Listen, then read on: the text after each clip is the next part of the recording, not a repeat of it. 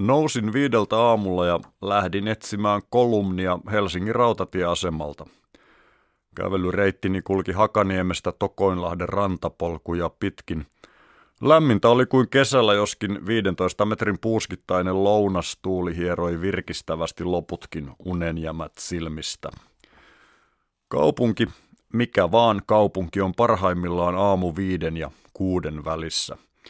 Edellisen yön sisukkaimmatkin soturit ja pikkutuntien taistelijat ovat simahtaneet, eivätkä uuden päivän airuet ole vielä ehtineet jaloilleen. Kaupunki näyttäytyy sellaisena kuin se on, vähän hellyttävänä kömpelösti ja hiljaksiin heräilevänä. Se ei jää metelin ja tohinan taakse piiloon, vaan värjöttelee edessäsi alasti. Tokoinlahden aallot möyrivät mustina myrskyssä – Kappaleen matkaa ennen Kaisaniemeä oli niin niukalti valosaastetta, että kirkkaimmat aamutaivaan tähdet näkyvät selvästi, kun maapallokaan ei ollut vielä ehtinyt kääntää tätä pohjoista poskeaan loittoa syystalven aurinkoa kohti. Oli pakko pysähtyä ja katsella hetki. On aina yhtä sykähdyttävää muistaa, että ihmissilmällä ja tietoisuudella – voi näin vain vaivattomasti tehdä aika-avaruusmatkan muutaman miljardin valovuoden taakse kaikkeuden uumeniin. Tähdillä on aina sama tasoittava viestinsä. Ota rauhallisesti, hötkyilemättä, kyllä se siitä.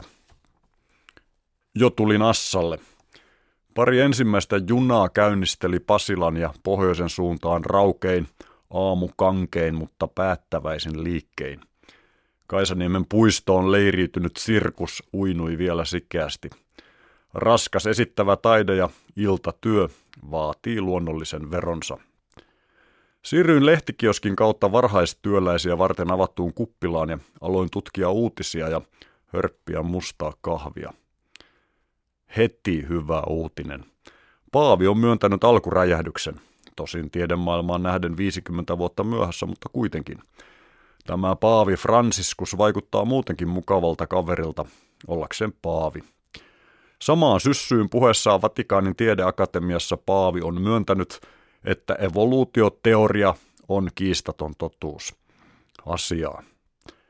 Seuraavasta artikkelista löysin uuden poliittisen voimasanan kestävyysvaje, jonka avulla voi perustella kaiken – Sana tarkoittanee julkisen talouden tulevaisuuden konkurssia.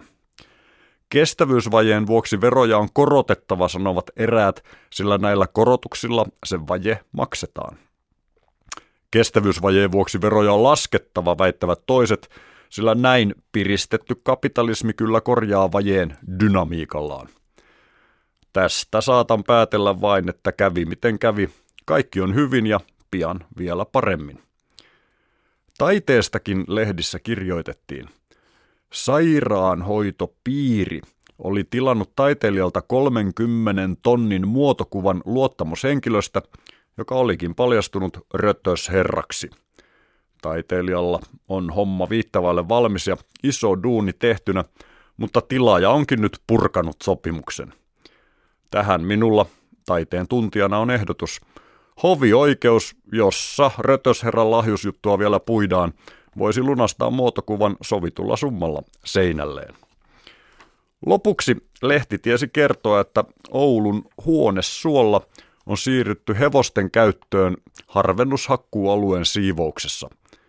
Hevoset suoriutuvat rankojen keräyksestä ketterämmin kuin koneet, eivätkä turmele ilmastonmuutoksen lämmittämää roudatonta maaperää. Juuri näin.